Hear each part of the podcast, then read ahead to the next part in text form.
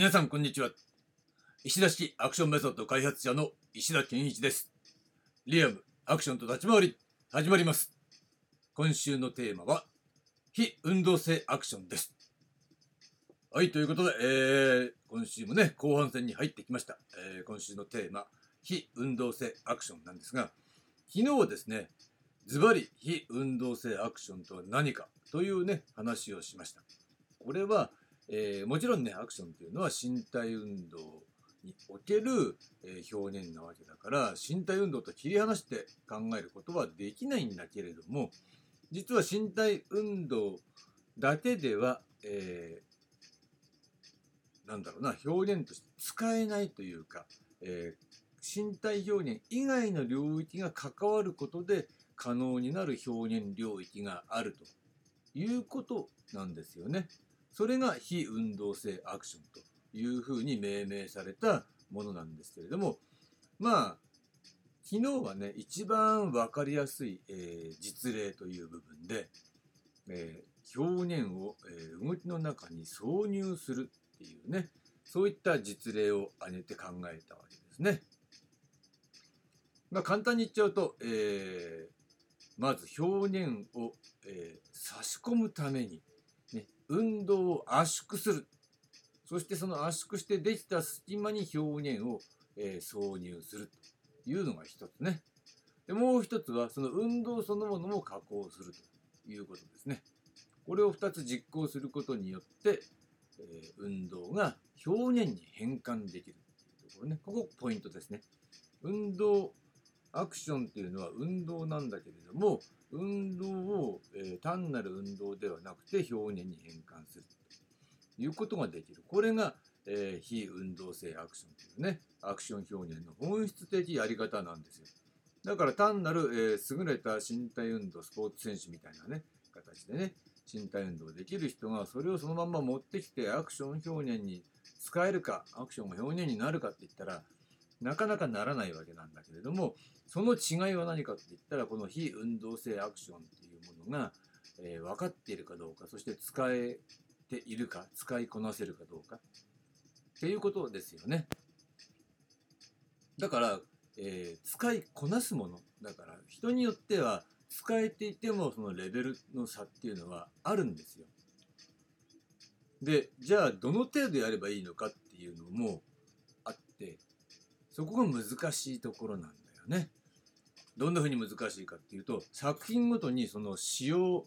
の度合いっていうのは異なってくるはずだから作品のカラーとか要求されているものに対して、えー、使用の度合いっていうのが、えー、異なっちゃう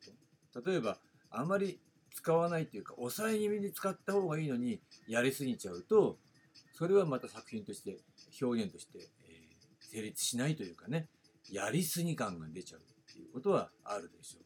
もう逆もしかりね。もっとやった方がいいのにさ、なんでやらないんだよっていうところは多分見ていてイライラしちゃうようなね、そういう淡白な表現になってしまう可能性もある。だからまず、使える、使えないっていうね、えー、そういう一つの、えー、ベクトルがある。その段階で作品ごとにどの程度それをえー、制御して使うかっていうそういうベクトルがあるわけですよね。だからこれ X 軸 Y 軸いうふうにねそれぞれ配置したら、まあ、グラフで表現することができるというようなことになると思うんですが、えー、そういった形でね、えー、非常に単にそれができればいいというわけではないんだけれどもまずはそれを知ることから始めないとできるようにもならないというところね。そこで、えー、今日のテーマなんですが今日のテーマはメカニズムということで非アクション性非運動性アクションのメカニズムはどうなっているのかっていうことをねちょっと見ていきたいと思います。まずですね、えー、順番からいくと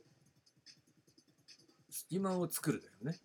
隙間を作るっていうことは、まあ、考え方の問題ね。考え方としては動作を圧縮する。そうすることで所要時間を短縮するっていうことね。だから言い換えれば動作圧縮とも言えるわけだ。で具体的にどういうことですかっていうとまあ単純な話1秒かかる動作を0.5秒で行ったとしたら0.5秒の余裕が生まれるよね。まあ簡単に言っちゃえばそういうこと。まあ実際それは半分にするってそれはかなり難しいことだと思うんだけれどもまあ例えばさ一つのねパンチをね、えー、半分のスピードでやれっていうのはそれ実現不可能みたいな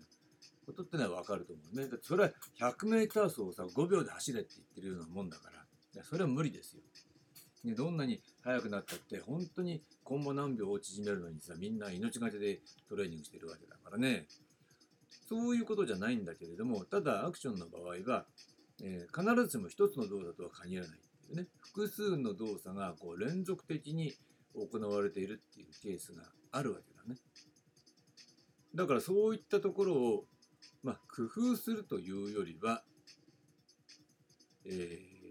ー、まあ、工夫は工夫なんだよね。ここがもう一個難しいところで、じゃあどうやって圧縮するんですかっていうことを言われた時に、ここでですよ、えー、これ明日取り上げるけど、やっぱりモビリティっていうものがね、関わってくるね。モビリティともう一つアビリティね。それによって、えー、圧縮の仕方っていうのは様々なやり方があるんだけれども、まあ、分かりやすく言っちゃえば、モビリティが高い方が有利なんですよっていうことの意味は、えー、この動作を圧縮する、つまり所要時間、通常の、まあ、一般的な所要時間があったとしたら、それよりも、えー、短い所要時間でその動作を行うことが可能になるからっていうことは一つ言えるでしょうね。だけれども考え方としてはこういうことなんですよ。ある一つの動作を行うってなった時に、ね、えー、用意スタートで0から1秒までの間で一つの動作を完結させる。ね、0.8、0.9、1.0ってなったところで動作が終わりましたっていうのが一般的な動きだとしたら、えー、それを0.5とは言わないけどね、0.5、0.6、0.7で終わって、ふーって一休みして、8、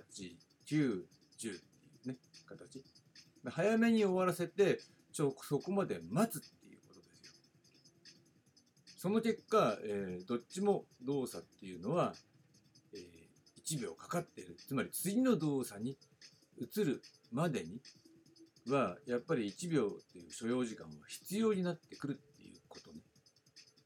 だけど、早めに0.7秒の時点で動作が終了してるから、残りの0.3秒のところにちょっとした、表現を入れ込むことが可能になる。という感じだから、単に早くすればいいっていうわけじゃないのね。で、ここまで話すと、えー、賢い、えー、あなただったら分かると思うんだけれども、そうなんです。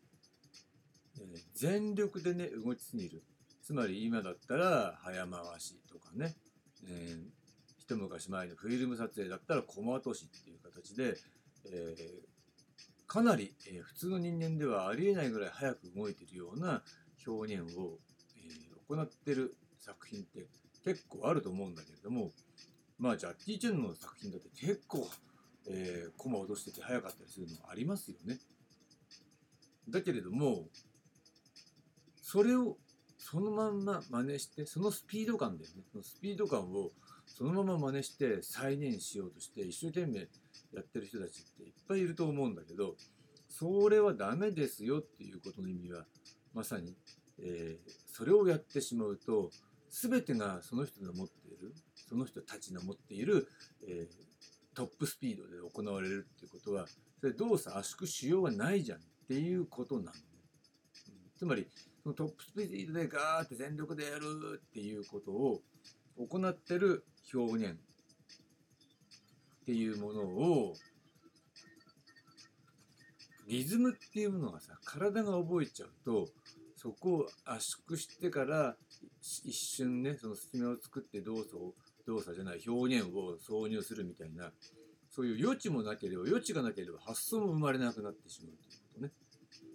そうすると単に動いてるだけになっちゃいますよ。しかも、えー、その人に、その人たちにとってのトップスピードっていう一つのね、枠の中で、えー、常に同じリズムで動いちゃうようなことになるっていうことね。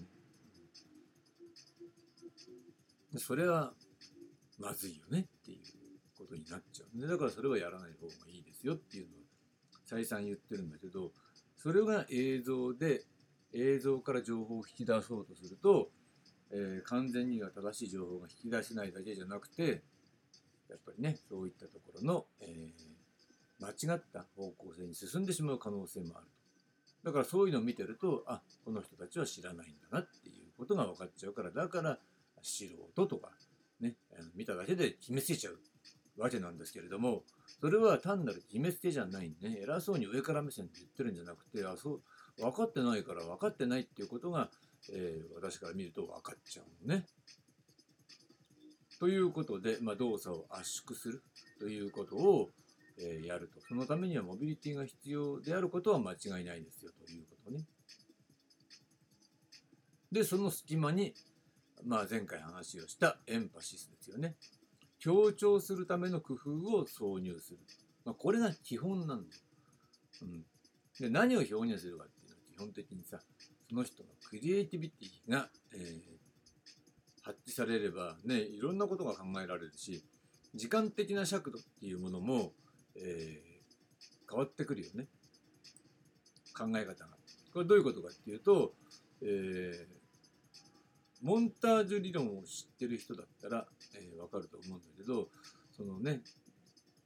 最小単位の、えー、カットだよね。ショットってね。ショットって言ってもいいんだけど短いカットをこうつないでった時、ね、に効果として発揮されるモンタージュっていうものもあればまたねその隣り合うさもうちょっと大きいね、えー、一つのまとまったグループをカットバックするような形で発揮される効果もあればっていう形でもっと大きく考えればシーンごとのね組み合わせっていう部分の効果もあるわけなんですよ。そういうような形であの使い方のスケールによって、えー、これも実際は変わってくると。それは間の使い方と一緒ですよね。だからある意味時間芸術なわけだからその時間芸術に共通する性質っていうのは絶対的にあるわけ。でもちろんモンタージュ効果の場合はそれは隣り合わせになったカット、ね、カットごとがにえー、組み合わされたものがそれによって効果が変わってくるっていう本当に何を組み合わせるかによって、えー、表現の効果が変わってくるっていうような方向での今回話しているのはねまたその効果が変わってくるってことは同じなんだけどモンタージュの効果とは違うよね当然ね。だけれどもやっぱりそういったところで時間的な、えー、尺度に対するこのスケール感の違いによっての考え方で挿入するところに何を挿入するのかっていうものが違ってきますよっていうところ。だからそこが難しいんだよね。でそういったことをさこういう口頭で説明するのは結構大変なわけだ。だからまあとりあえずは、え簡単にね一番最小単位で動作を圧縮してそこに、えー、隙間を作ってエンパシス強調するための工夫を挿入するっていうのが基本的なやり方になるわけですね。で、それだけじゃない。で実際的に、えー、動いているっていう動作そのものを加工するっていうことも、えー、やった方がいいわけ。だから、えー、これはじゃあどうするんですかっていうと、えー、まあ、運動そのものを加工して表現として機能する運動に変換するって、ね、メモのには書いてあるんだけどだから変換加工だよね。でどうするのかっていうことはそれはもちろん動作そのものに対する、えー、なんだろうな性質が決めるものではあるんだけど簡単に言っちゃえば、えー、いわゆる崩すっていうことですよ。そのまんまやらないっていうことね。崩すってどういうことですかっていうとまあ書体で考えれば分かりやすいね。いわゆる、えー、きれいに書かれた楷書の、ね、文章ありますよね。それに対して、まあ、草書と言われるね、崩した文字っていうのが、まあ、日本語ではあるわけだ。それに相当するっていうことね。うん、だから、分かりやすく言ってしまうと、普通の、えー、優れた完成度の高い身体運動ってね、っていうのはその独自分野で、え成立していたとする。それをしっかり身につけてるっていうことはもう楷書がバリバリの状態だって思えばいいね。もしくはもうフォントみたいになっちゃってる、ね、活字みたいになっちゃってるぐらいかっちりしてるわけ。でそうじゃなくてそれを自分の手書きにで書きましょうよっていうような考え方だよね。そう考えると多少分かりやすいかなそれが崩す。とね。でそこにセンスが要求されるよね。っていうことなんだ。だから崩さないでそのままやったらセンスねえなこいつだし崩すんでも下手くそだったらさらにセンスねえなっていうところなわけだね。だそういったところに表現のえ固有性それそれぞれの人たちの固有性だよね。が発揮されるっていうのがアクション表現の面白いところなんですよ、うん、だからそういう面白いね一番美味しいところをさ、えー単にやりましたってだけに切り替えちゃさ面白くもなんともないよねっていうのが私のアクション表現に対する考え方であり主張なのねだから単にそういった何かを学んでそれをそのままやればいいっていうのは面白くもなんともないんだっていうことになっちゃうんですね。ということで、えー突き詰めれば高いアクションポテンシャルによって運動に対して圧倒的な余裕を生み出し、ね、処理能力の高さと組み合わせて描写力に優れたアクション表現を実現することに貢献するのが非運動性アクションであるっていうのが、まあ、まとめね。これは非運動性アクションのまとめね。だから、究極的には高いアクションポテンシャルっていうものがね、えー重要になってくるから、えーそこをどうやって高めるのかなっていうのが、まあ、究極的な練習といえばそうなってくるんですね。ということで、ここまでがメカニズムの話でした。で、明日なんですが、この今話したね、アクションポテンシャルに重要な関わりがあるモビリティとアビリティについて話したいと思います。あそれから明日は金曜日なので、まとめ編プラスですね。はい、ということで、えー今日の話はここまでです。ありがとうございました。